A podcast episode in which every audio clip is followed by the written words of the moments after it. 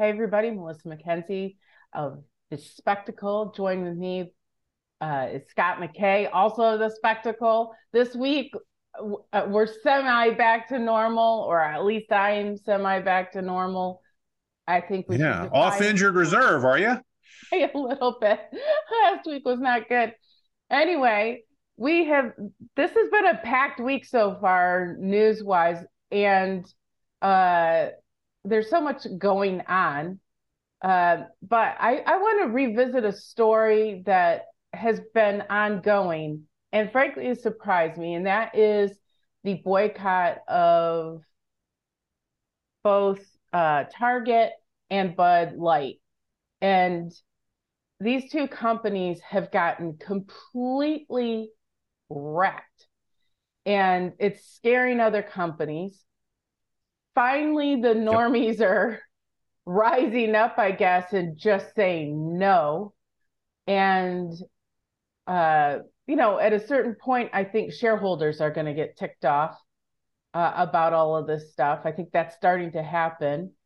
And um, corporate boards are having to make a choice whether or not to please their the, the big investment over, overlords and wreck their companies or whether anybody will buy their crap. So I, I did not expect it to go this long. I didn't expect it to spread to all these other companies. Lululemon has the CEO is like insane.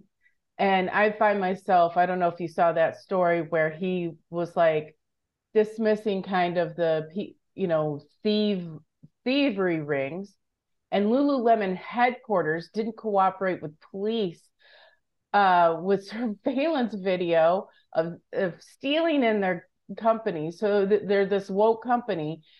And i find myself hoping that the thieves just steal everything that they end Go up with nothing just just wreck this place. Yeah.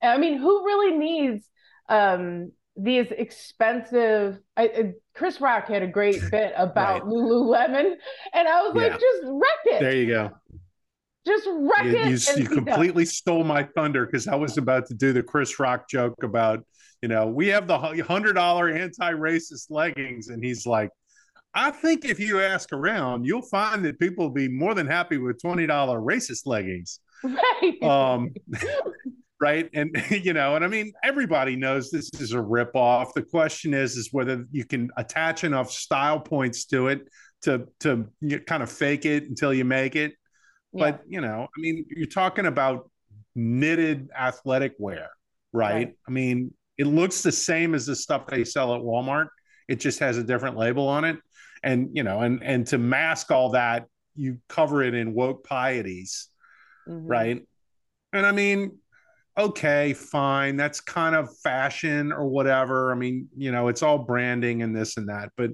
the problem is, is that when the brand is um, celebratory of things that are um, sinful in any you know definition of the word that that the religions of the Tao, as C.S. Lewis called it, um, you know, would establish then you know like what kind of brand is that right like it's satan's brand and you know i think most people have gotten to the point where they're just you know they're you know they, they put up with it for a while and now they're just yeah. tired of it and it's not yeah. fun anymore and everybody knows that it's the kind of elite pretentious incompetent um decadent scumbags at the top who are foisting this on everybody like by now everybody knows the story of how Bud Light got this, you know, this gay guy who's LARPing as a teenage girl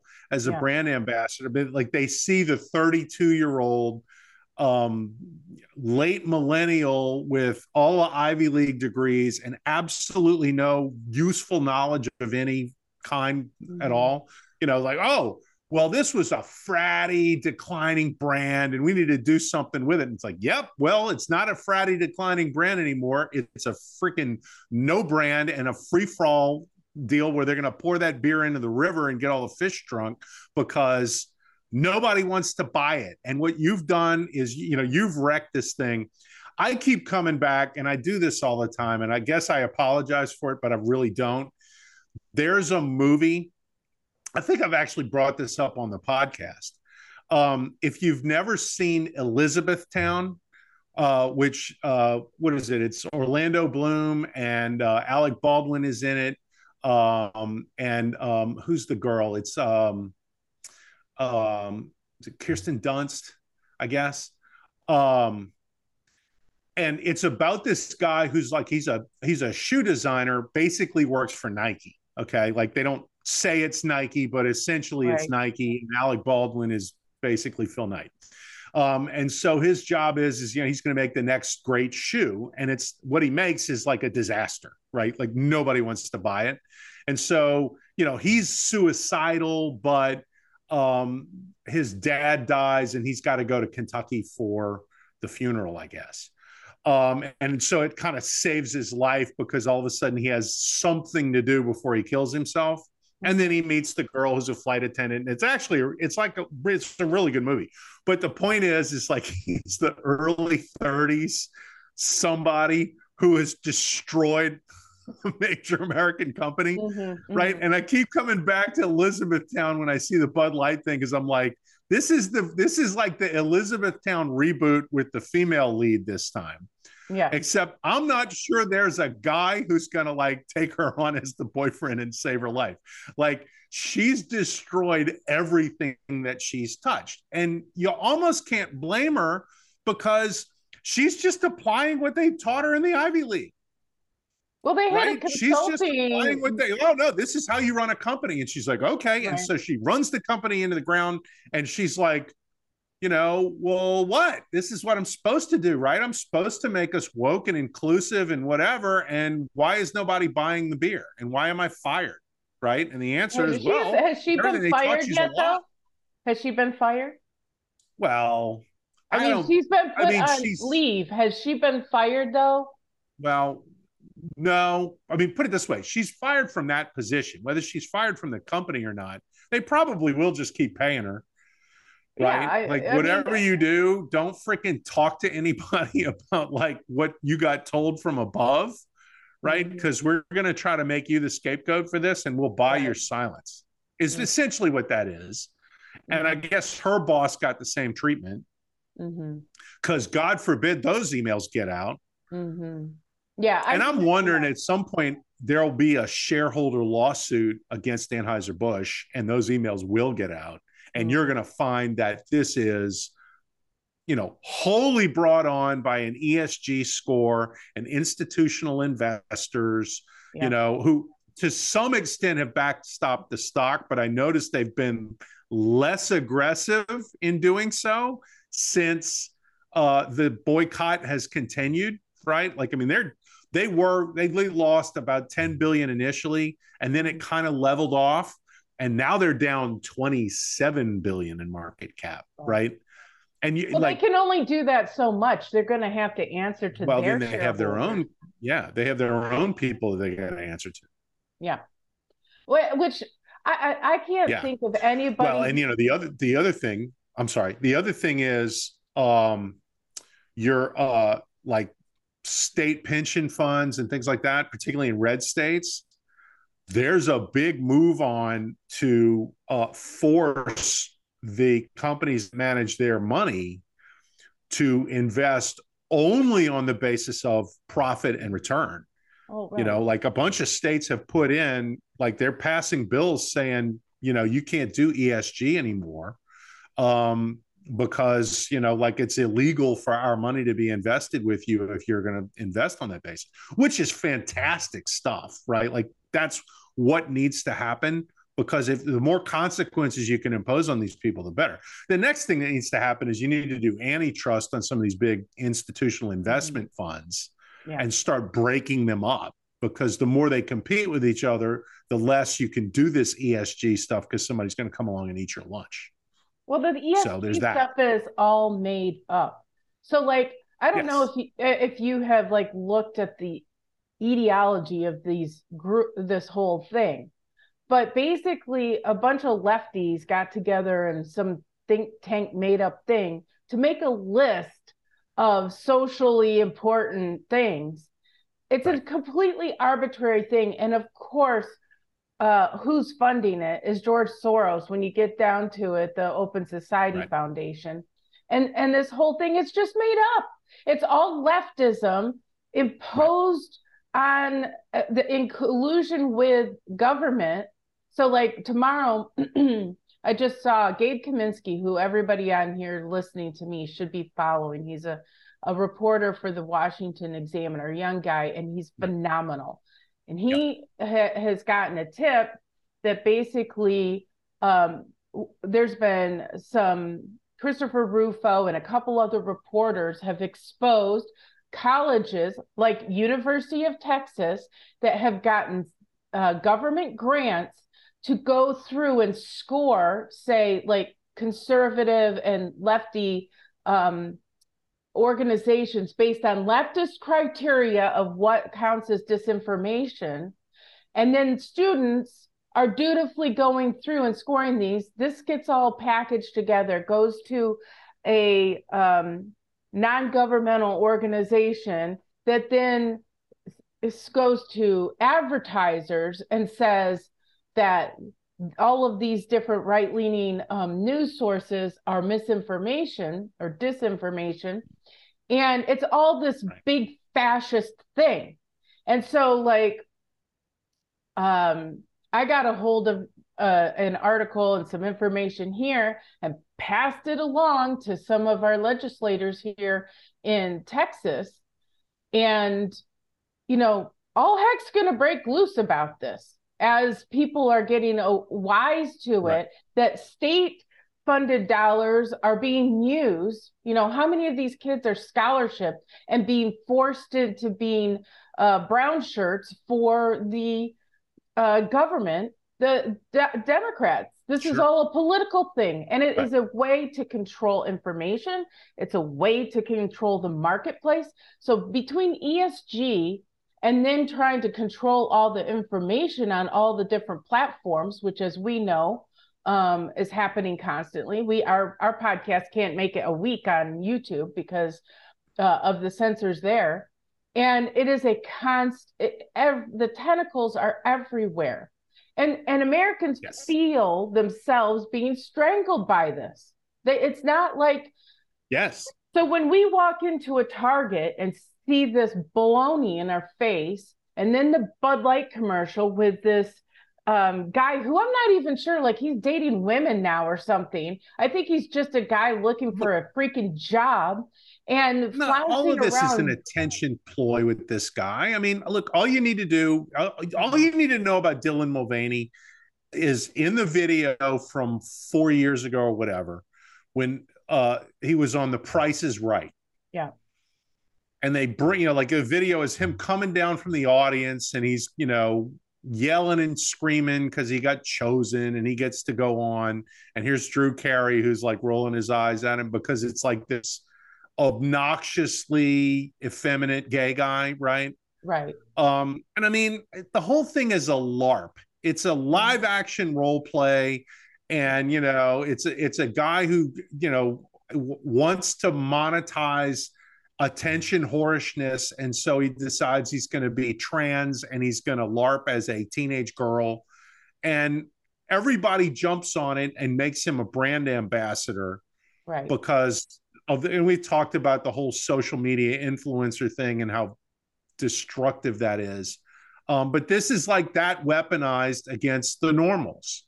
Um, and you know I, like i think that more than anything else mean, everybody hates the trans thing, but I think that is special, uh, especially obnoxious piece of that, you know, you're grabbing somebody who's like the worst attention whore anybody's ever seen and you know turning them into somebody famous. And of course the white house brought this guy to the to to meet biden um and you know they foisted him on the public. And like i think it's just too much and the target stuff. CIA I, I swear this could uh, this seems like a psyop because it's it's just so out of the blue and random and every he's on every media platform and it's just terrible and everybody kind of is fed up this leads to something else, something that um, you know. So we've got the companies who are being, you know, beat about the head and neck. We'll see if anybody learns anything, but we've also kind of entered this territory where if I see one more uh, uh, family friendly drag show or family friendly pride, whatever, there's nothing family friendly inherently right. about this. And I want to talk about this idea. We used to, uh, girls would go to a drag show for like their bachelorette party, or, um, you know, the guys would go out to Vegas, and everybody knows that prostitution, stripping, you know, getting completely wasted, going to a, a club. This is, you know, everything you see in uh, the is it the Bachelor, whatever the show is with um, Bradley Cooper. Everybody knows that that sort of debauchery is an exception to the rule. It is a thing that you know, gambling. It's a thing that you do that is antisocial it is an adult pleasure, if you will, every once in a while. People understood that about, you know, right. Dad didn't put his porn magazines out on the coffee table. They were hidden in a stash right. that his, they were under his, the bed. They were under the bed and the kid had to find it somewhere and then bury it. Like I can't remember who I was was you know burying like the Sears catalog or something out behind a tree you know uh right. the that this was something that was naughty it was adult it was forbidden and there was some excitement to do this kind of thing rarely on special occasions it was relatively social sanctioned but everybody kind of was titillated by it now right. we're supposed to be okay with a baby being at a drag show. It is clearly sexualizing children. It's out of bounds behavior. And we're all supposed to sit here and pretend like the pride event is something that we should take children to. I have a friend who I will leave nameless, who, you know, one of those super uber woke, so righteous they can, you know, there's the amen pew on the left. And I was like, why are you bringing your daughters to something like this. You know, you have these innocent, brilliant little children, and why would you want to take their innocence away at eight years old or however old they were um, for something that is clearly adult only? And um, this has been kind of a new thing, and it's aggressive. Like it's so you have teachers flouncing around in elementary schools. We've seen video of that these are people who who ha- are having trouble conveying uh, basic mathematics and English, and they're dancing around uh, with rainbow colors and doing pride baloney in public schools. They all should be fired. And, and the thing I thought of, Scott, since I'm on this rant, is that you substitute Christian for any of this, right? Let's put a, a an Easter arch at the public school and have everybody do a procession and get communion at the end of it and everybody kind of honor that or right. uh, you put uh, uh, during ramadan let's starve the kids all day and not let them eat until they get home. How's everybody feel about that? Because we're celebrating this culture right? So but we're supposed to accept the the uh, lgbtq alphabet people religion and it is a religion. It is uh no different from i mean you know stick the druids in here. We have paganism as the new state sponsored religion and i want no part of it and i want my kids to have no part of it and keep it out of the schools and yet here we are with all of this. Yeah. and yep. so like there's just no kind of understanding that this is adult things this is children things this is things parents should you know do. I mean parents are bringing their kids to this stuff. And I, am like round them up. These morons are too stupid to have children they should you know what are they doing? Sexualizing their own children. It's it's just i don't get it. Anyway. Well they think they think that they're broadening their kids horizons. Right. like literally that's what they think. Um, and and I know this because we actually uh, this this uh, political action committee that I'm working with did a poll here in Louisiana on this, mm-hmm. um, and we you know we broke out uh, you know as you do we broke out the the uh, respondents to the poll. You know, one of the breakouts we did was white liberals, mm-hmm. and you know um, we did the whole uh, uh, sexually explicit books in the library question. Um, and I mean, you know, and it pulled off the charts uh, with people opposed in general. You know, the likely voters, I don't remember exactly what the numbers were, but it was well better than 60 40 with wow. people yeah. saying that this is pornography right. and it's not broadening anybody's horizons. Republican voters is like 100 to nothing, basically. Right, right. And the white liberals were like 65 to 35, broadening the horizons.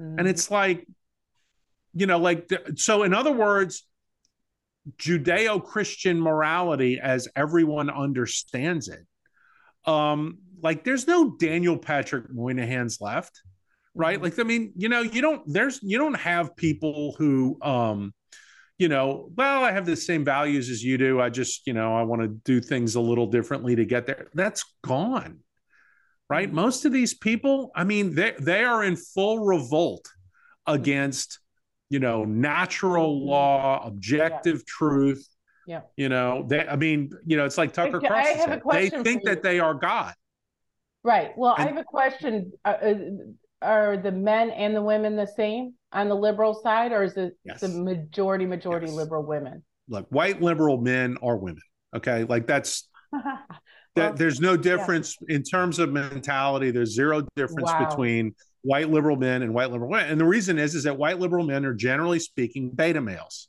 Mm-hmm. And so they're told how to think by women. Yeah. And and so there's rare, I mean you may see more of a spread on the conservative or or in the center between men and women on particularly social issues. Yeah. But when you the further left you get, there is no difference between men and women because the T levels of the men tend to be so low as to reflect very little difference between them and women. I mean, that's just true when you talk to these people, you can tell it. Yeah. There are very few macho man, freaking hardcore lefty men anymore. 20 years ago, you could find them. You can't find them now. No. Um, so you know mm. well I, the mean, thing is is like i i'll give a personal anecdote i had a neighbor um and our kids were around the same age. I won't say the same age, but they were, you know, she had some a couple kids and I had my kids and near the same age. And I remember she said to me that she had a conversation with her 6-year-old son who was going into first grade about gayness. And I said, "Why? Why would you do that?" Why would you have a conversation of? Yeah, because the six year old needs to know about this stuff right now. Well, she said, but he might meet someone. And I said, where? You know, I just said, where is he going to meet a child? Well, there might be a gay child. I was like, have you got My kids are older. I was like, have you? You don't know the developmental stages of a child, but this is not a thing that comes up until right. puberty this, is, and this right. is the thing about the prepubescent, like uh, blockers and all of this. Anyone who is a parent who's seen their children go through these stages knows you have to impose this kind of thing because a prepubescent child doesn't even think in those terms. You know, like when I was a kid that age, I was, uh, I was, you know, no one was saying, oh, she must be a lesbian because she plays bombardment with the boys, which is something that I did and a couple of us other girls did too. And we were just tomboys and we you know we enjoyed sports that was it that that was the thing and then of course a couple years later as we got into middle school and got older and and the hormones start flowing boys become interested in girls and they get stronger bigger and faster and the girls you know realize that they're different. I mean, it's just a normal thing. But a, a kid before that is not sitting there going, right.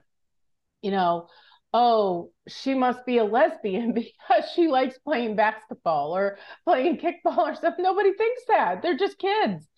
I think it is just horrendous. I don't know what it means. Right. Well, this uh, for a liberal mother, though, which is what this woman was, to do this to her child, to take away his innocence, for the mother to do that, so that he can't just go through elementary school and enjoy boys and girls just as they are, is a terrible, terrible thing.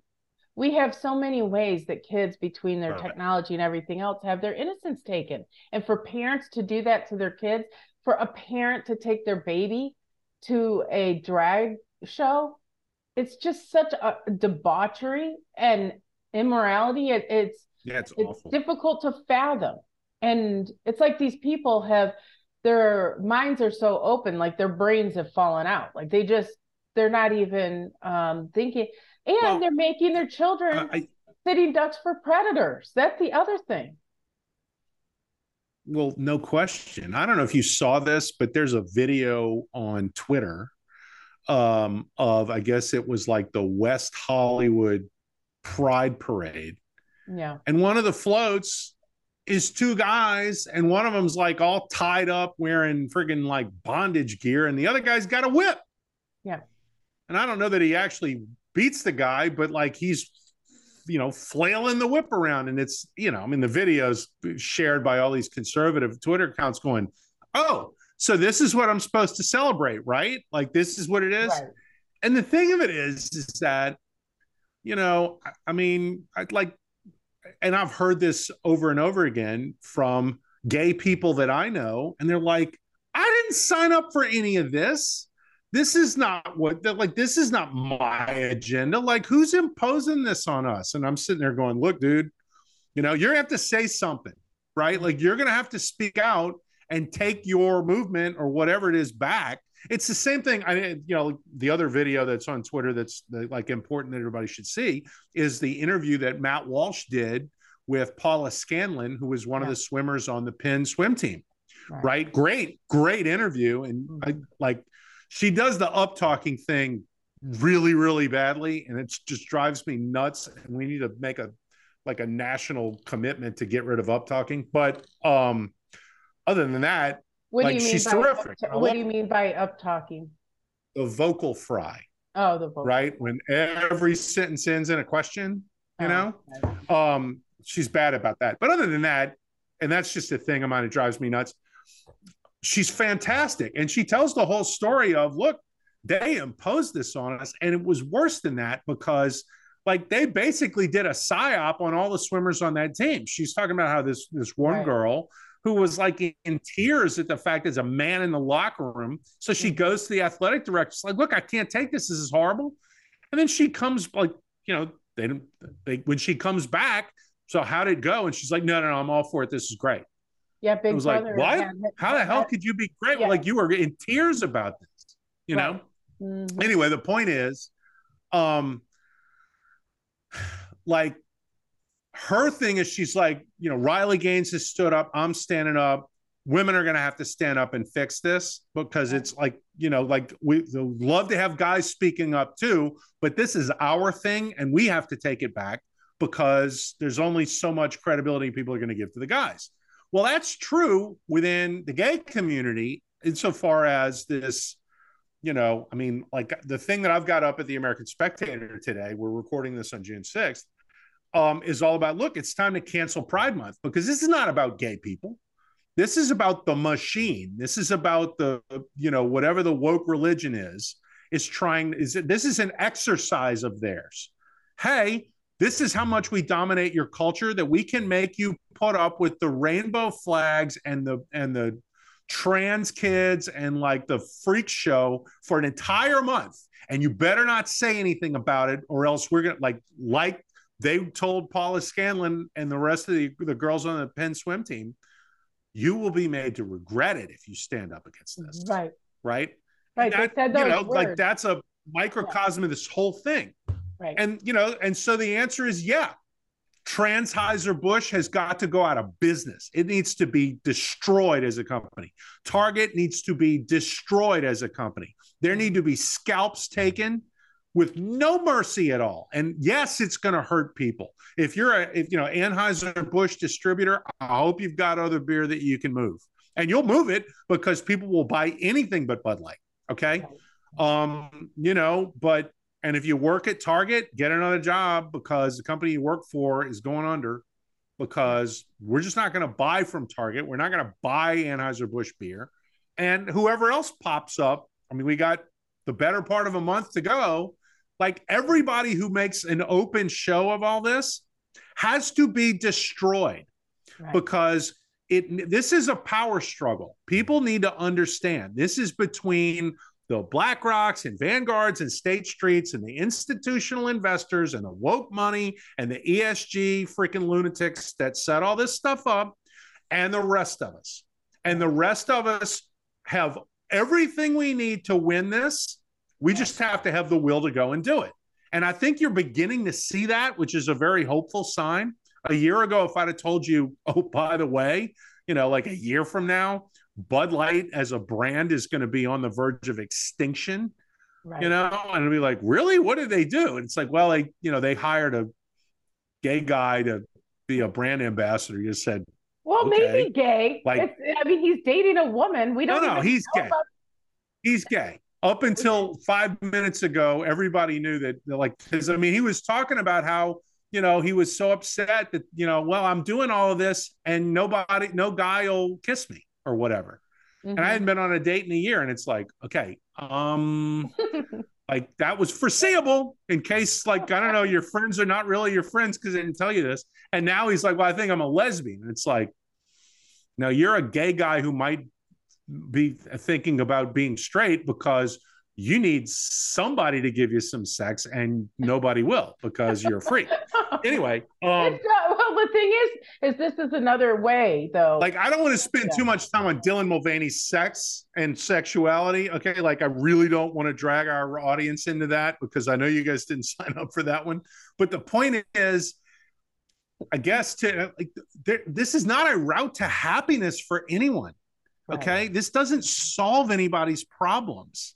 And the, the further we get through into this nightmare that of our culture that's that we're being dragged into the more obvious that's going to be the people who have already crossed this rubicon and had sex change operations and so forth 40% of them are suicidal right okay yeah. no parent i mean this is the thing and I, I, maybe people just don't know it maybe you're not allowed to say it or or whatever. But if you have a kid and your kid comes off with any sort of gender dysphoric tendencies, okay, and of course nobody really knows what that even means because you're if you're a lefty, you're like you're can't wait to indoctrinate your kid in that um that ideology and then act on it as fast as you can.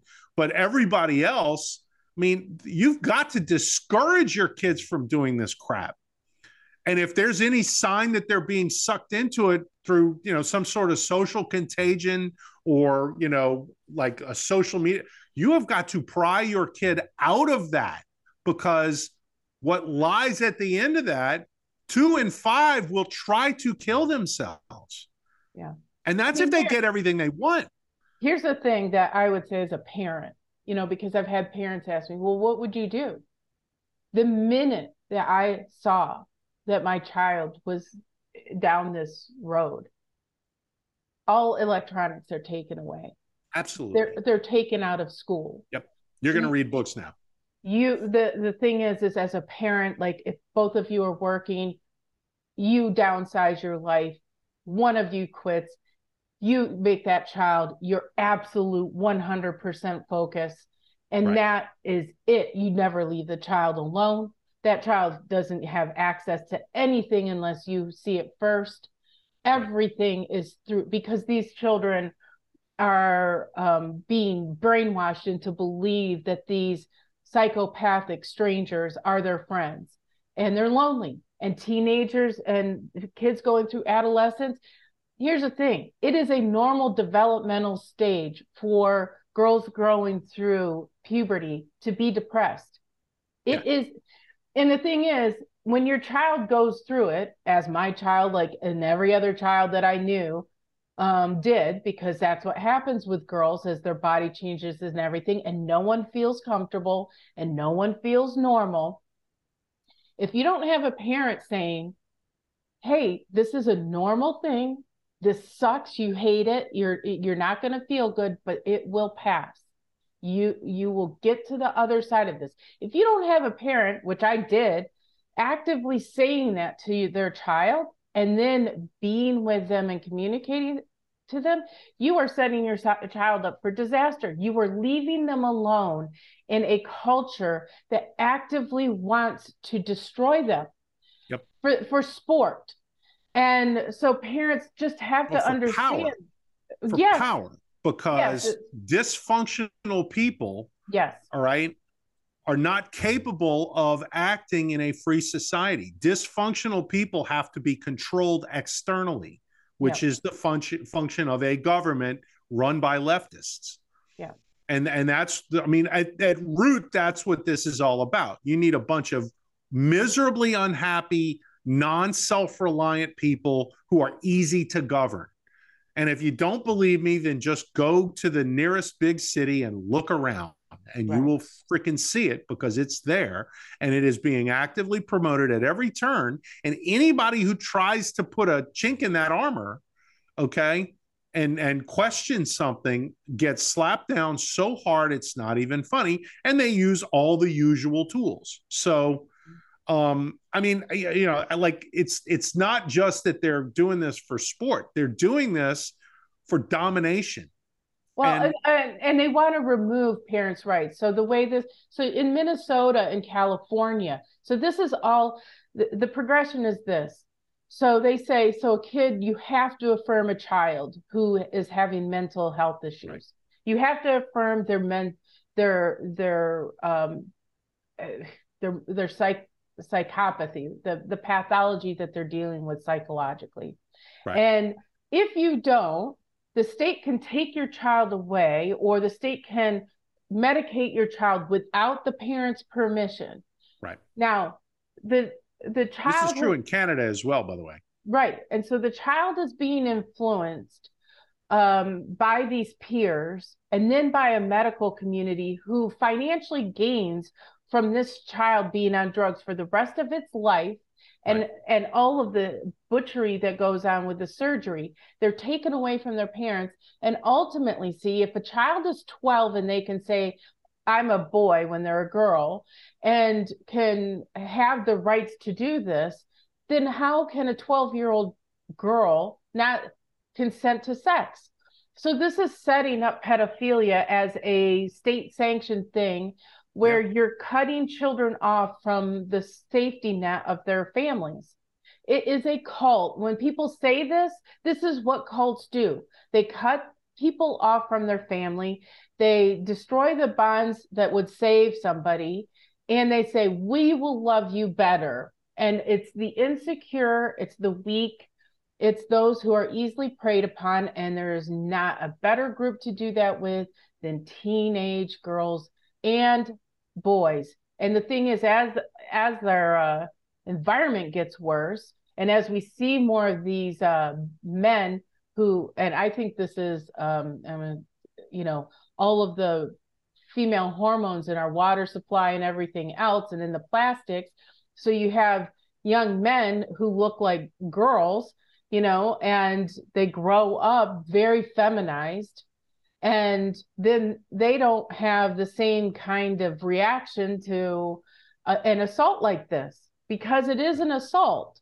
Right. And so like this is what is what, what is happening. And some people are getting a whiff of it. But when you've got states where a mother or father can take their pathology with them their munchausen's and have it state sanctioned and move to like california or minnesota to get this thing done against the will of the other parent or whatever you're destroying the state is intervene and destroying the family which is what communists like to do. And yeah. ultimately the state has the power over the family.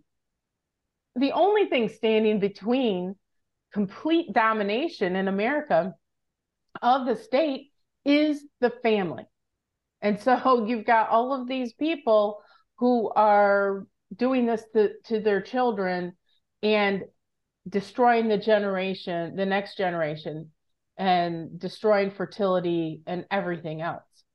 And we have conservatives who have, even like this week, um, Matt Walsh was making the point about, you know, we need to be fighting this. If you're not going to get in the fight, at least just shut up and let the people who are willing to fight about this fight right. for the culture. And we've had on, you know, the big business kind of right leaning folks who are not too happy about all this culture warring when they don't understand that. And I wrote about this years ago, Scott, years ago. You cannot be uh, a libertarian. A libertarianism falls inward at a certain point. Yeah. You can't have this kind of woke destroyed libertarianism. I mean, well, like, that's the lesson of the last 10, 15 years at least is yes, okay, there was a libertarian moment, but the minute the left was willing to weaponize the culture to create a communist society, you, you can't afford libertarianism any, anymore because well, the, they, they're going to use your things to destroy uh, everything that you say you want. I mean, I I don't know that there are any more libertarians out there. I think even the ones that are there realize, yeah, okay, this is a great idea, but it's not going to work. Um, really, I I mean, you see, yeah, I think we're past that now. There yeah. are people who are paid to be libertarians. I get yeah. that. Yeah. Right. Like if you're in if you're on Google's payroll, you'll put that. But like, I don't know that those people have a following anymore.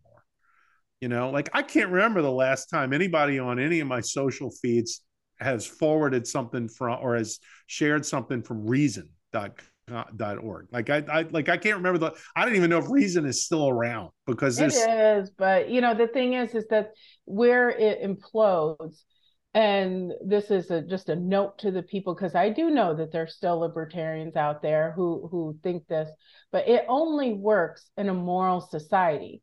And Correct. we do not have that. And and so when you promote the social disharmony, which is what the left is doing with this culture war, these the end result is social chaos and somebody right. has to feed these children somebody has to take care of these children someone has to pay for these surgeries like to the tune of 500,000 or whatever like the the inmate up in Minnesota suing the state yeah. to get a transgender surgery, which I'm just like, you're in prison, bud.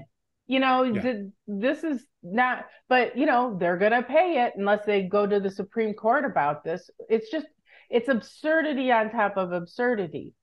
And, and with the goal of the state controlling everything.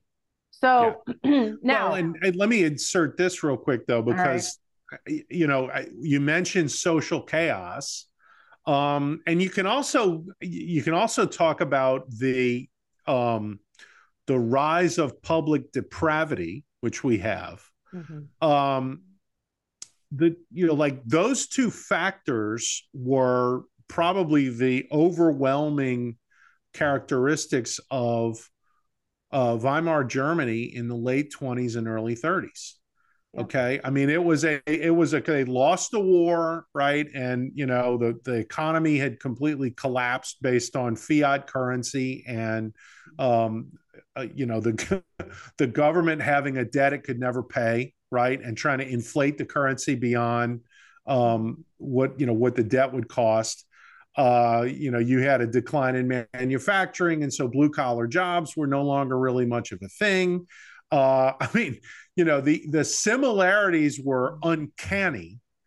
Um, and you know, and the big thing is is that Germany's biggest cities were, I mean, basically dens of sin, right? There was um you know i mean and there you know you had drag queens all over berlin and you had i mean it was a it was a very um chaotic place in terms of um, the decline of a of a virtuous public, and the public that you know wanted to still be virtuous saw this stuff and was disgusted. Mm-hmm. Um, and so your kind of liberal Democrats in Weimar Germany, who were the majority of the the public, basically identified as that. Um, they were completely um, uh, unequal to the task. And the people who promised to bring back some semblance of public order in Germany mm-hmm. were the Nazis and the communists. Right. And they fought it out in the streets for control of the country because everybody else sat there with their thumbs up their butt, waiting for somebody to lead the place. Right. And oh, by the way, Weimar Germany was run by a guy who was 80 years old and could barely even freaking walk around. Mm. Right. Mm-hmm. You know, I mean, can you get any more creepy in your in your um in your comparisons between then and now? Mm-hmm. And you know, and the thing of it is, is like this was, and and I did this thing last week at the Spectator um, about how, um, you know, are, are we ready for a dictatorship?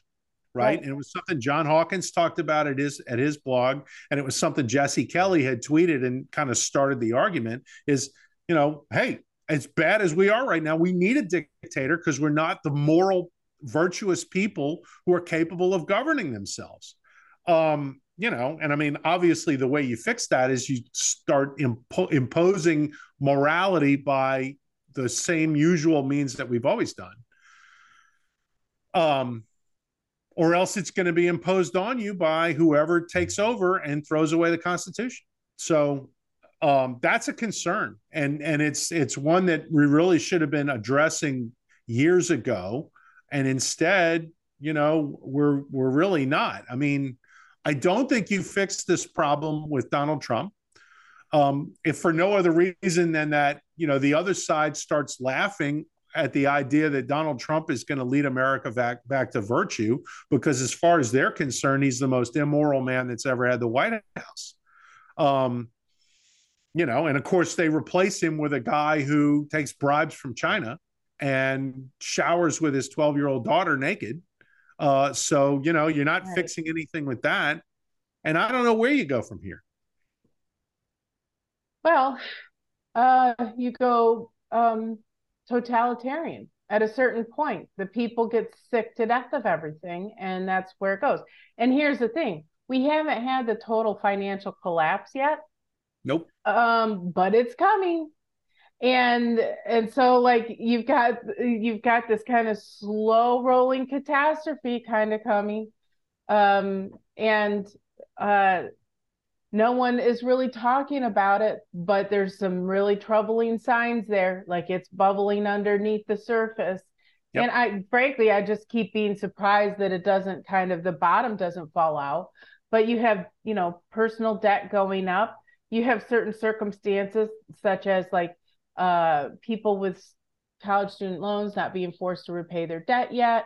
You have all sorts of ways that even now uh, inflation is propping, you know, the the government imposed inflation is kind of propping things up, and and there's kind of trouble a brewing, yeah. and and so like you have an and already it's affected the tech sector. So like we've talked about this a little bit before I retweeted something really interesting today about San Francisco. This wasn't where I was thinking we were going to go, but so like two uh, uh, Hilton properties, really big, beautiful buildings in San Francisco, have just uh, gone back to um, have turned over their uh, buildings to the to the banks.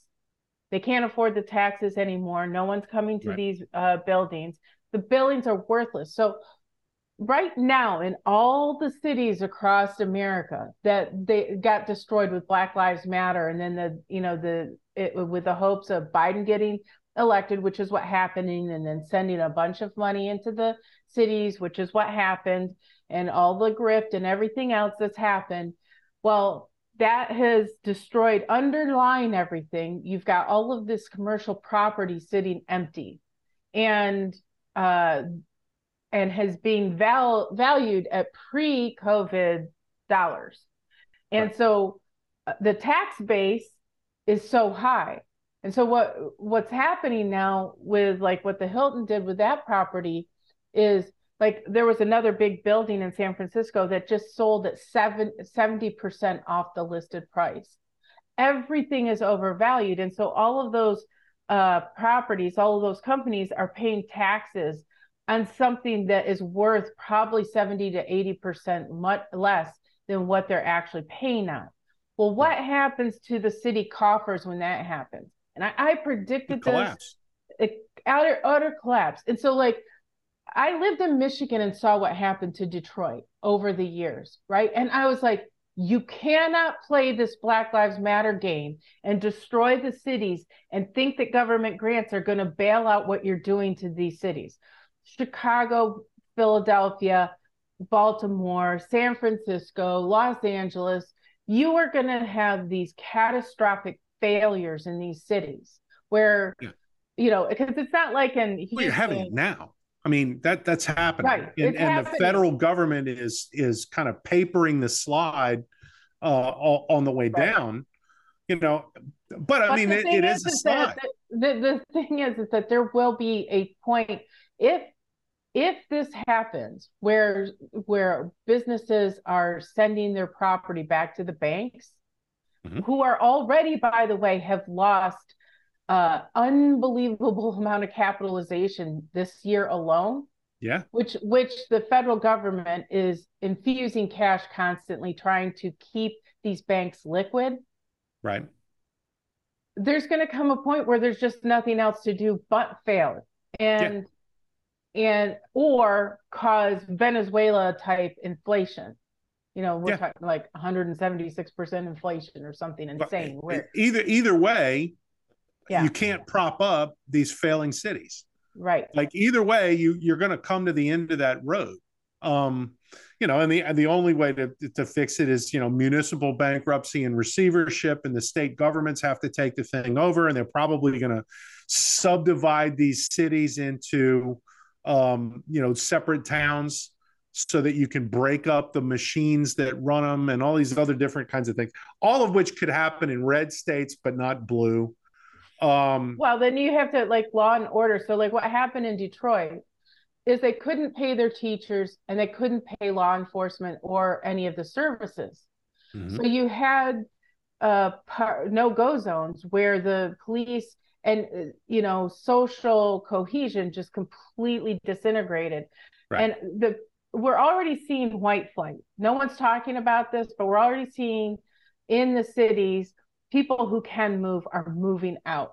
Right. And so as that accelerates and uh, then you're left with kind of like um, this lawlessness like you see in portland and san francisco and to a lesser extent new york but happening in right. these cities chicago philadelphia seattle, seattle.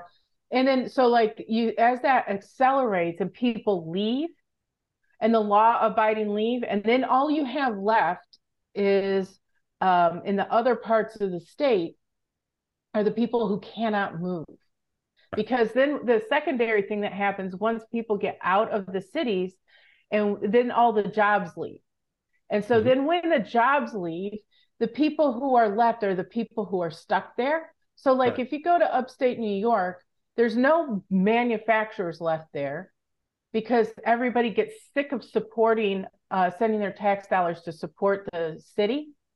And right. so the upstate manufacturers leave, and the only people who are left are retirees. And and so like you, so if this happens to all the blue states, which what's extraordinary in a beautiful state like California, it is happening. How, mm-hmm. Home prices are starting to dramatically drop. The and I'm just like, man, I was there the first time it happened in the late 80s and the early 90s, and where people were walking away from their property became because it became worthless because no one no it was all so inflated and then and if that happens to all of these states, which there's a good chance of it happening, because look at the tax uh, revenue that has completely, you know, dropped. The bottom has dropped out in California. Um, you don't come back from that. This is was the point of my article. If you look at Michigan right. now, if you look at Detroit now, it is an empty shell. And they yeah. have tried you know, uh, you know, government zones and this and that. Millions, maybe billions have been thrown into uh, Detroit to try to make it. And literally the city has gone to seed.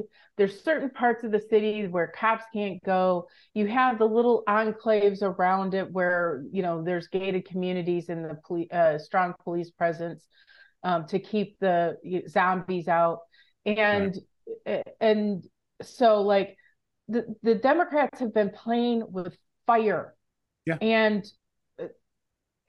and I what I don't know is whether this has been planned like if they're trying to do this kind of catastrophic failure to impose like the one currency and have a kind of a nationalistic uh, government that imposes draconian uh, restrictions on the population everywhere let the inmates run amok to destroy things so that they can um, have a power come in and take over i don't know but I, it's certainly suspicious. So to distract us from all of this underlying bubbling under, you know, this thing that's happening underneath everything, we have news of UFOs. I don't know what you think about that.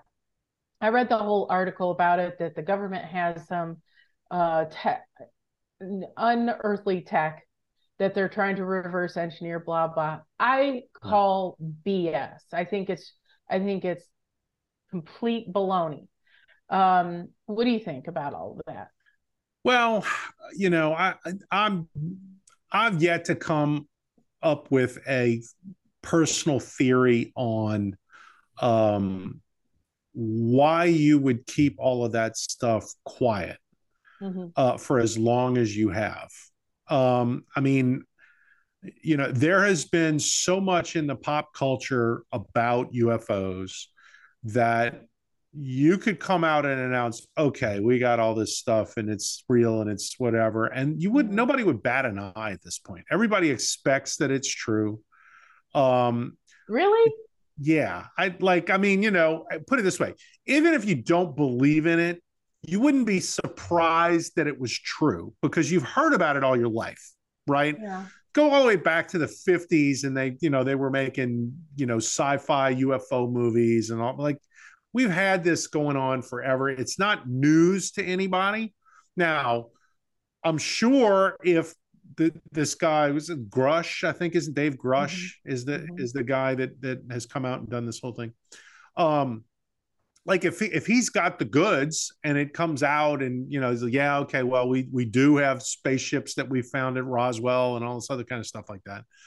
Um, like I don't think that anybody's going to be just oh my god i never could have thought that that was the case. Everybody's heard about area 51 everybody's heard about um would you believe the, it though? like would you believe the the what the evidence that the government provided like like you know we have we've just like for example today there's a story in the washington post that the cia is saying that they had foreknowledge of ukrainian special group blowing up the Nord Stream pipeline.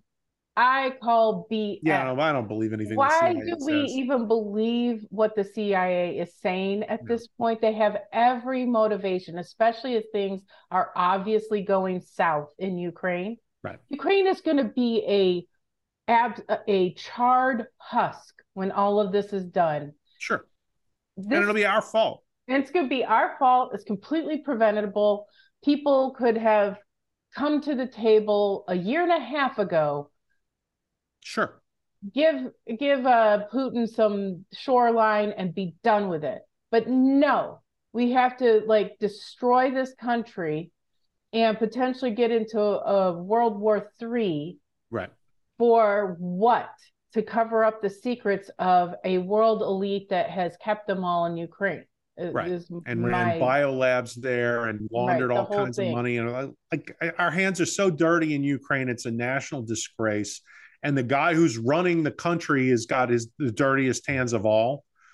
Um, and uh, you know 20 years from now whatever's left of america is going to go back through all this and just be now that will be shocking when all of that stuff comes out much more so than the ufos um, you know, and a year or so ago, what I wrote at the at the Spectator um, when this stuff first got started, you know, was I mean, I asked the question, how sure are you that these lights in the sky and these phenomena and all this kind of stuff, like how sure are you that this is aliens from another planet rather than something that can be more accurately described through spirituality? Right? Because, uh, for example, go back and look at Fatima and what happened in what 1918 in Fatima, right? That was, you know, Fatima was a place in Portugal, and there were lights in the sky, and there was, you know, a visitor who appeared as the Virgin Mary and talked to these kids and told them all about, you know, look, um, you know, there's a war, it needs to stop, all this kind of stuff like that, and you know, and the kids didn't really know, but they passed along what the Virgin Mary was saying. Um, and a lot of the stuff came out as really sort of cryptic things that in hindsight you can look at and go wow because some of the stuff was predictions that came true. Um, so you know in a modern context okay you would look at all and you know then there was the big sort of lights in the sky that everybody thought the sun was descending and falling to earth and you know there was all these thousands of people that were there and everybody got all freaked out and whatever in you know and in 1918 portugal that was analyzed through the prism of catholicism mm-hmm. in you know 2023 toledo ohio all right, you would analyze that through the prism of aliens coming to Earth. And so, you know, my thing is, is like, are we really so much more enlightened and and informed now than people were in, you know, Fatima in 1918 or in Medjugorje or in some of these other things where, you know, what, what was seen was not all that different from what people report when they call it a UFO sighting. Um, and you know, like I'm going to ask the question, like, how do you know this is not some sort of spiritual sign being, you know, thrown out there? And you know, I mean, you don't attribute things to spirit spirituality when it's a Navy pilot recording it on his on his you know um, his uh, cockpit camera. All right. But it might very well be that there's no, I mean, you know, where where is the guy who lands from the spaceship and says, "Take me to your leader"? You know, and I'm not saying that it's not possible. I just have a hard time getting my head around the idea that an alien species that is um, doesn't respond to radio signals that we have sent out for half a century now. Mm-hmm. You know, mm-hmm. SETI's been going since the early 70s. All right. And we're sending out radio signals. You know, we're calling I mean, stupidly, I might add, calling every alien civilization in the universe to come to Earth and break bread with us, right? And right. the chances are pretty good that they'll get here and find us wanting and say, pretty nice planet, but for the, you know, two legged freaking creatures that live on it.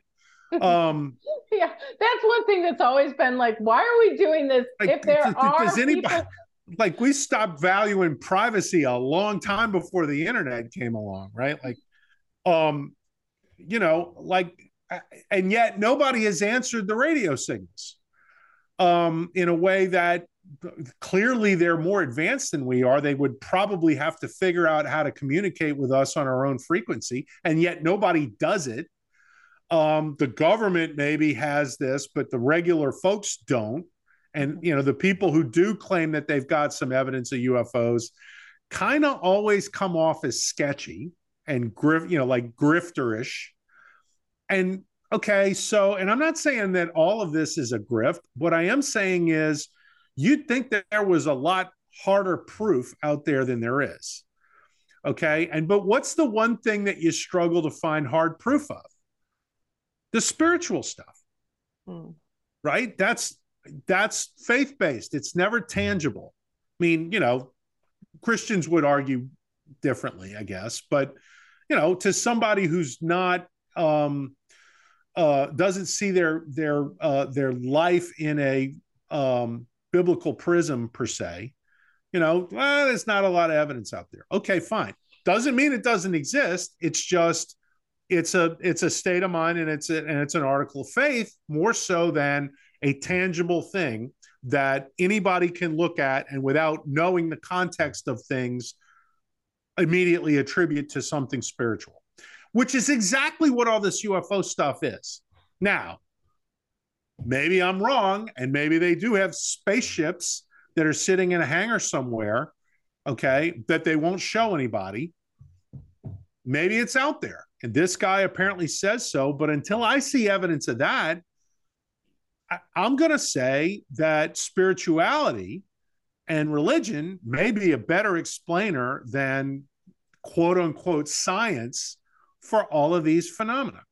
Maybe. I I don't know. I just think it I question well, put it this the, way. I question the timing of all. Well, of maybe so. Well, and, and that and that you're talking about a little different subject because what you're talking about is the government trying to distract people, and right. and I don't I don't argue. I'm not going to argue against that at all. Um, but you know, again, they don't have any credibility. That's the thing. There's no credibility attached to the U.S. government on this issue or much of anything else because we have been lied to nonstop for the better part of a century. Um, and I mean, there's so many examples that, you know, we could go on forever talking about. Um, you know, so I, you know, the way I look at it is I think we're having little Medjugorjes going on all the time. And the book of Revelations uh, has a lot to say about that. And nobody's given it much of any play, particularly not in the legacy corporate media. Whereas, you know, you talk to a, lot of your messianic Christians and they're like, get right with God because the end times are here. Right. Um, now, I get that that's something that has been said forever. Okay. So, yeah, but you know what? It, the, that is something that I have noticed across denominations where there's this kind of and i think there's something in people so like there, there's this kind of argument um, especially if somebody is like grown up a cult, in a cult and heard this their whole life they can tend to be you know they get out of it and they're like this is baloney and they're skeptical things have changed though the popular consciousness has something and i was talking to my brother about this because he's like ah you know things will things are fine and I was like, well, you know, things weren't fine in Germany beforehand. And there were some people who were like, you know what? I'm getting out. Right now, there's people who have been like, I'm leaving. I, I don't know what's happening, but things feel wrong here. I don't I don't feel safe in California, even though it's the most beautiful state. I'm out of there. I'm going somewhere where I feel safe. There's this thing inside of people who it's a survival instinct or whatever. There were Jews who got out of Germany, who got out of Europe generally before everything happened because they saw the signs and they listened. Yeah. And and so like there is something in the human kind of self-preservation thing where we have this sense. And it's interesting to me among all of the people that I know saying I've got a neighbor who is agnostic pretty much. I mean, he's Christian, but he doesn't really go to church and, you know, he's a blue collar guy. And at the end of the week, his religion's, you know, the whatever his beer is. And he's like, things are, you know, he's like quoting right. the Bible and he's right. like, you know, things are going back. When you're, so there's something that, you know, when I grew up, it was the crackpots talking about that kind of stuff. Everybody rolled their eyes now everybody across the spectrum of any kind of and i think there was a poll done and over 60% of people think we're living in the end times right now yeah and so like in america at least everybody's going things are going weird and well, and this is it's not really related but i wanted to blurt it out before we got too far along in this because you mentioned a poll there was another thing rasmussen has something out 66% of those polled believe that the feds engineered January 6th. Yeah. Okay. And I, that's somewhat related to this in terms of But I mean, count, uh, count, count like, me as one of the 66%. I don't know about yeah, you. Yeah, no, I mean, I look, I, I think it's clearly true. And I think the yeah. fact that they can't account for Ray Epps at all, right? right? It's kind of the, okay, like we get it. like, you know, you can just admit it now. Um, but I mean, the point is, is that like, it, it's another data point in the this sort of societal breakdown and the failure of credibility and the fact that everybody kind of sees things that you get something like January 6th which has been pummeled into our heads. It was an insurrection, and this right, was right, and, and nobody buys it. Everybody, like, ah, they're still arresting bullshit. people. They're still arresting people right it. now. But two thirds of the country is like, this is all bullshit. This is your, right. this is a, a, you know Reichstag fire. This is a psyop. Like, right. like two thirds of the American people are telling Rasmussen yeah, the feds did that, right? Right. Which, okay, so what kind of society do you have when you pour all of your eggs into that basket? And two thirds of the people, which includes an awful lot of Democrats, like, uh, yeah, the feds did that. Okay. I mean, I, I don't know what, kind of legitimacy does that government even have anymore? When right. when you take three three years, three and a half years now, of of trying to you know for, hey this was pearl harbor all over again this was our democracy right, under attack right. everybody's like whatever right like really mm-hmm. man that was your deal you did that um well you know, i don't know how, i don't know how that government governs yeah. i don't know how that society regains trust in mm-hmm. its leadership obviously you need new leadership but like i don't even know I don't even know where you go from there. I mean, like, I should be happy about seeing that 66% number. I can't get happy about it. I look at that and I say, we're doomed. Like, this is this is doomed. When when because for example, let's say we get in a real war, which could happen any day with the idiots that run this place. Like, how are you going to mobilize the American people? Right. Well, you can't get in a real war in Ukraine and command the American people's loyalty behind that war effort. You well, can't. But here's the thing we're not the only ones. So I watched this video that some guy made up of all the protests Austria, Croatia, France, Germany, right. all through the COVID thing, where people were flooding the streets. The media didn't want to show any of it, right. but it was everywhere. It was in America. It was in Canada. you know the the truckers know, in Canada were a huge thing. Yeah, yeah, all over there was this kind of just revolt against the Western leadership, and people are do not trust. They don't trust their elections. They don't trust their government because they're like, I didn't vote for this guy. How did he get elected? And I don't care if you're talking about Trudeau or Biden or Macron all of them. Uh, Boris, Boris Johnson, people are like, I don't support you. You right. you have betrayed the trust of the people. And then you see these kind of um, BlackRock videos and World Economic Forum where they like, you know, get uh, the guy in charge was like straight out of central casting. He looks like an, you know, a villain from a Bond vi- film. Right. Talking about the and Bill Gates too in his high whiny pitch voice talking about the next um, pandemic. And you're like dude this is like you're predicting what is going to happen. Like, i don't want to hear you talk about the next pandemic. You invested in it. Yeah exactly like we already you know made, that. You like, made keep your mouth shut bitch tits. We don't want to talk to you about any of this exactly. stuff well and so like it's like it's like oh yeah well i eat you know i eat fake meat. And it's like yeah i can tell. You're about to breastfeed right? right. You like eating coagulated estrogen, and then you're going to talk to me about what's healthy, and it's like, right. no, no, well, get back on Epstein's plane and go hang out at the island and freaking leave us alone. Right, and then we have the story of like in the Netherlands where they're the the farmers revolted and the people yep. supported them. And Absolutely. then in Denmark, it's happening. And then in Ireland, they're talking about killing 200,000 cows. And yeah people are people are like what is going on? Who actively tries to destroy farmland?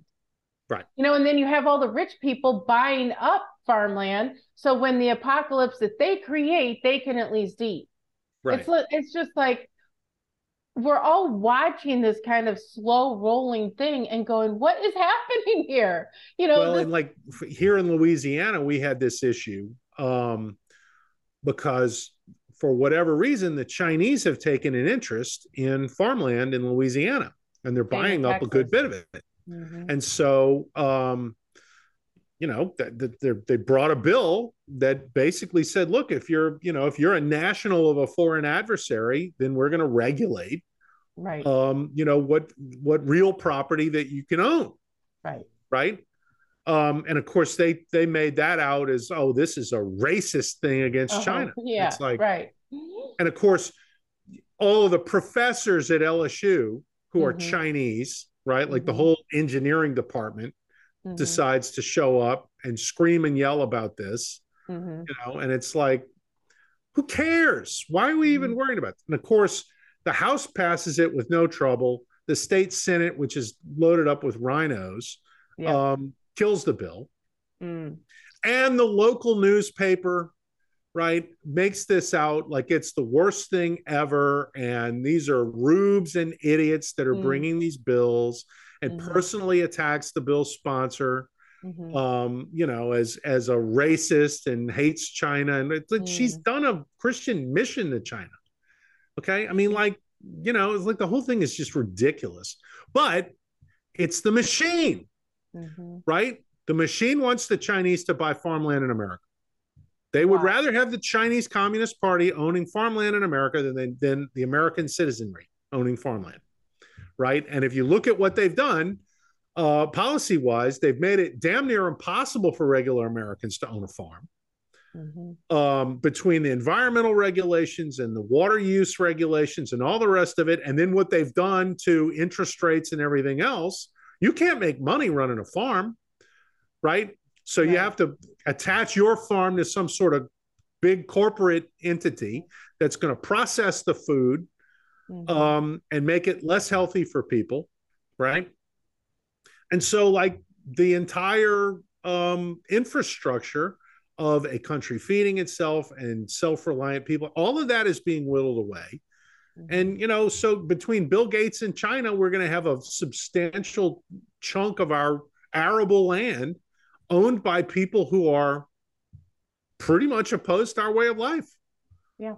Well, and it's and it's not just the and land. it's I mean it just sounds like a massive conspiracy theory, but every element of it checks out. It's true.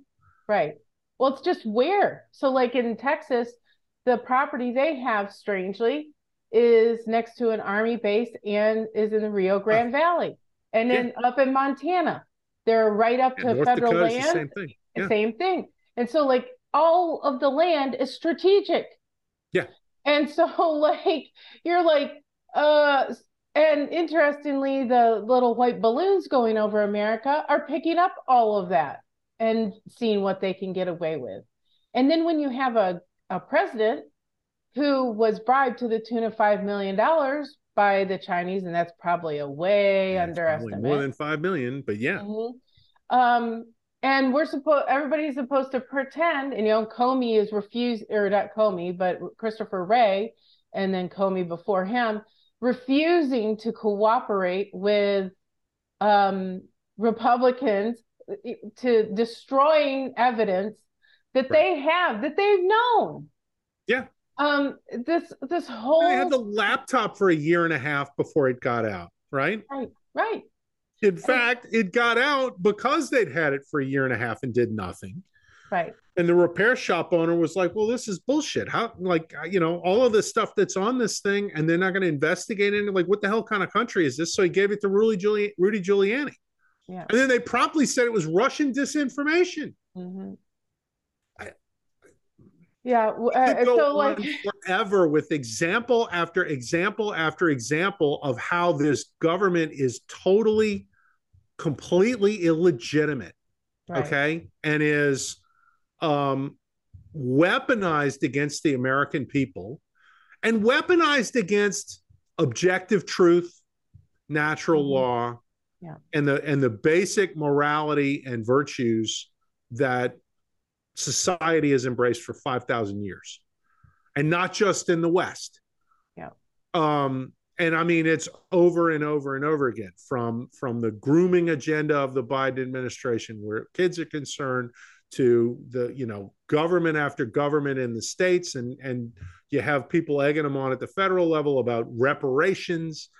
To I mean, it's just you know the the entire fraudulent Black Black Lives Matter um, apparatus that's been built with billions of dollars of unaccountable money um, you know, and it's all weaponized against the, the good order of American society.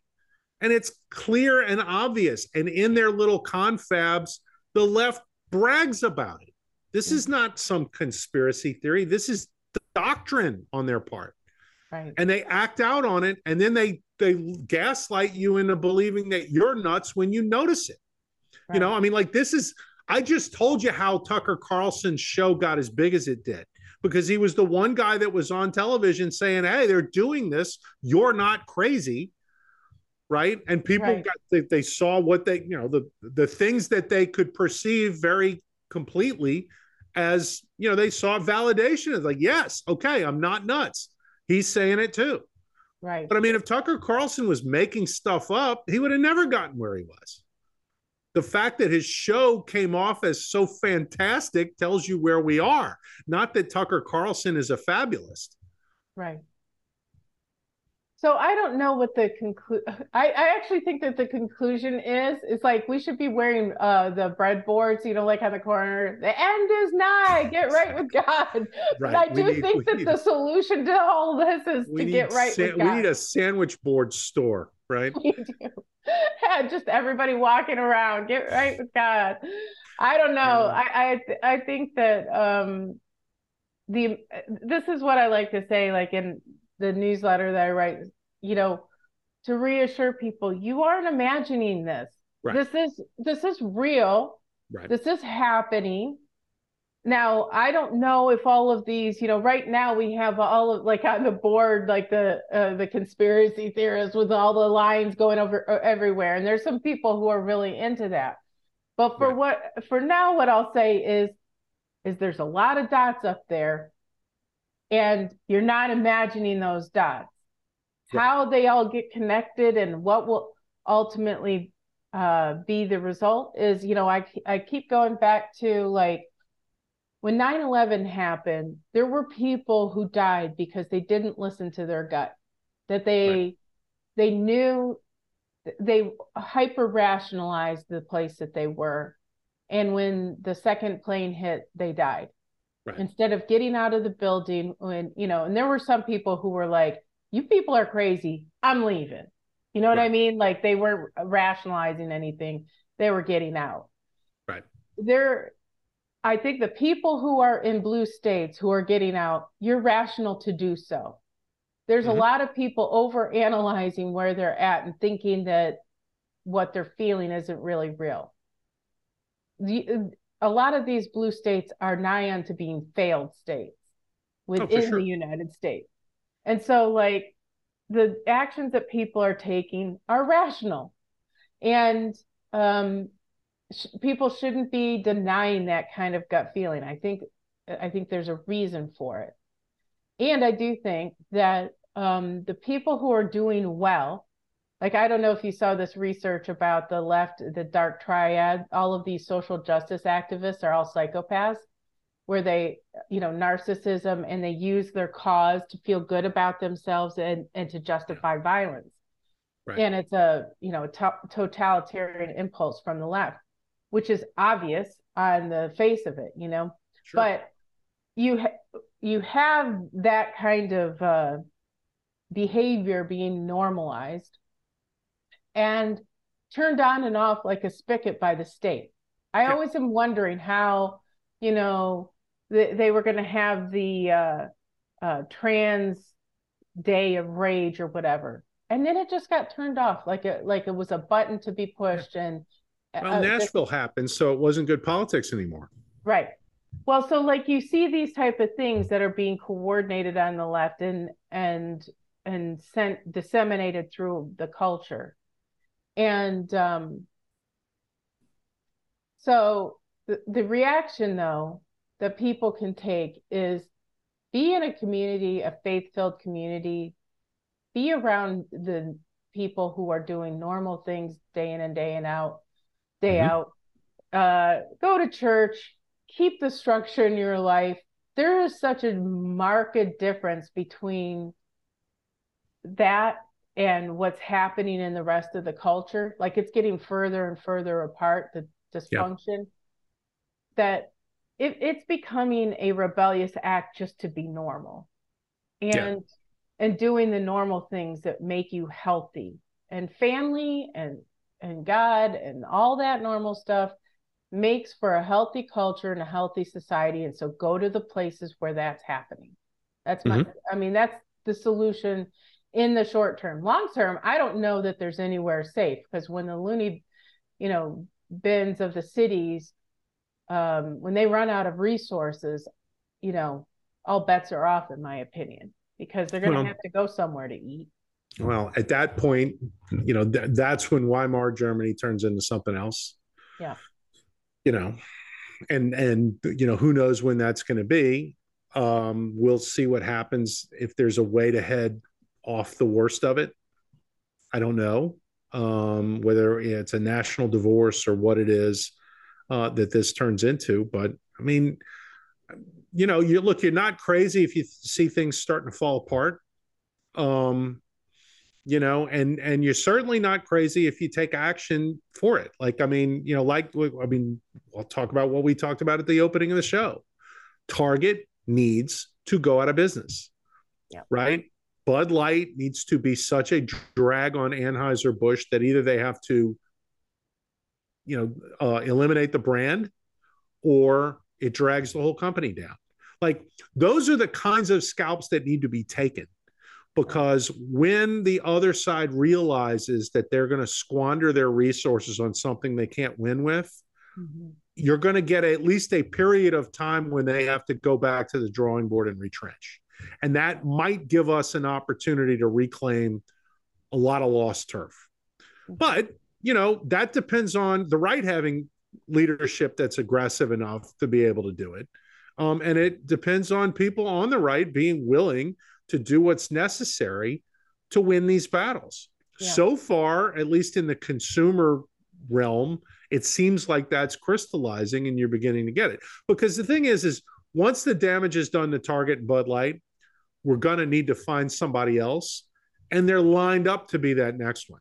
Okay. I mean, there's so many woke corporations out there yeah. begging to be the next mold that gets whacked. Um, that, you know, we could be doing this for several years until the word actually gets out. But you got to take your wins when you find them, and then you got to go get more. And well, I think hopefully we're the, learning how to bank those wins with some of this stuff. Well, we're winning because we're not relying on the politicians. If it were up to That's the correct. politicians, who get their money from these corporations, and we have already seen the weaseliness of them. Um, it has to be They're fought at, at the grassroots level organically, right. um, and it has to be intractable. And what we're seeing is, um, to the credit of the American people, this kind of intractable um, kind of uh, digging their heels in, which right the Americans are very dangerous when when they decide to be. Normally, we're not paying attention and we're kind of going about our business. And the worst thing in the world for really any enemy of America, which is what these corporations are at this point, is for them to fi- to be paying attention to you.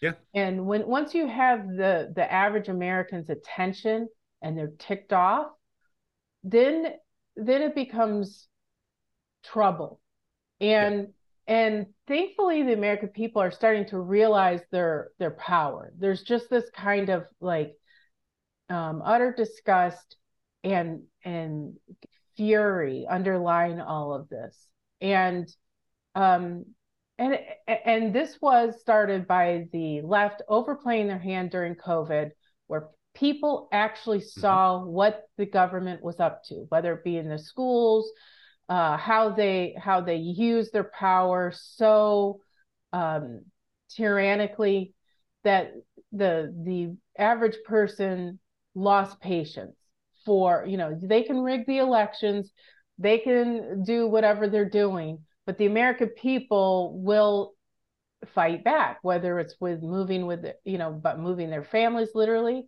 but think about all this uh, you know something like uh, uh, thousands of small businesses got put out of business in California oh, yeah. by the government. Absolutely. Well, the, all these people harmed by the, the government regulations just caused a massive convulsion culturally. And I don't think that the government has really kind of uh, absorbed what they've wrought. And so what we're seeing now with like Target and with Bud Light and hopefully Lululemon bites it and um, all the rest of these woke corporations. I was heartened because like the the department store Belks was going to do this whole pride thing and was like, "Whoa, we're not doing it." Because yeah. you know they probably did we a market analysis. Like our customers and want to keep them. Right. right. Well, we would like to keep our customers, and our customers are kind of probably, I'm guessing, because it's a discount chain, um, or you know, kind of a you know, it's a mid range, yeah, mid range store. Um, they probably ever. I'm hoping every company in America is furiously doing uh, market analysis and starting to actually do math instead of bowing to the, this cultural rot and going, mm-hmm. you know what, the market can't. If if for no other reason, financial self-interest will win, even if they're amoral millennials running these places. Right. Hence, which seems to be the case. Well, look, it's enough if these guys recognize limits. Yeah. Like, oh, you can't do that. That's going to put the company out of business. Right. Heretofore, none of these people think that there's even consequences or that they're indestructible or what. I mean, like, just oh let's just go do it and it's like yeah but it'll be a negative um, result no uh-uh no we're on the leading edge of history right it's like right. Mm, not really and now they're finding that out and so maybe you you know I, I don't want to use the word fear but like if you can impose fear on the other side that the consequences of their actions will be bad you will moderate their actions and the right has been so bad at that over the last 25 years when it comes to the left that we're in the position that we're in. Mm-hmm. So respect. that's the answer. What we're looking for is respect. It doesn't have to be, uh, you know, maybe some are afraid. A little bit of fear wouldn't hurt anybody, but all that means is it's a sign of respect for the consumer. And that's okay. why that's that's why the the uh, drinkers of Bud Light are so angry because it was so disrespectful. Sure knowing who the base of the P, their consumer base was to basically show contempt for the people buying your product who does that you know who right. does that and expects to survive well big corporate america does because they think that they can um, basically uh, strong arm the american the the the rubes out there mm-hmm. into um, submission. Yeah. And so far they it's worked. Well, I mean, look, and that that's that's what this whole Pride Month thing is on a grand scale. Yeah. You know, and so far it looks like people finally have gotten to the point where like, I've had enough and I'm not putting up with it anymore. Um, and you know, that's a great thing. I think that that, you know, I mean, I I keep hopefully talking about an American revival.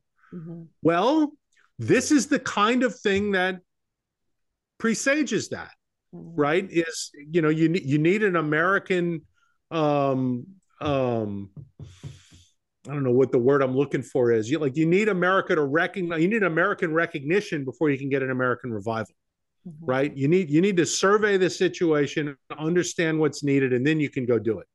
Yeah. And I like I think part of the problem is, and one of the things that we can give Trump credit for is that Trump brought about a great bit of the recognition because when Trump went in, people didn't realize how bad things actually were. Right.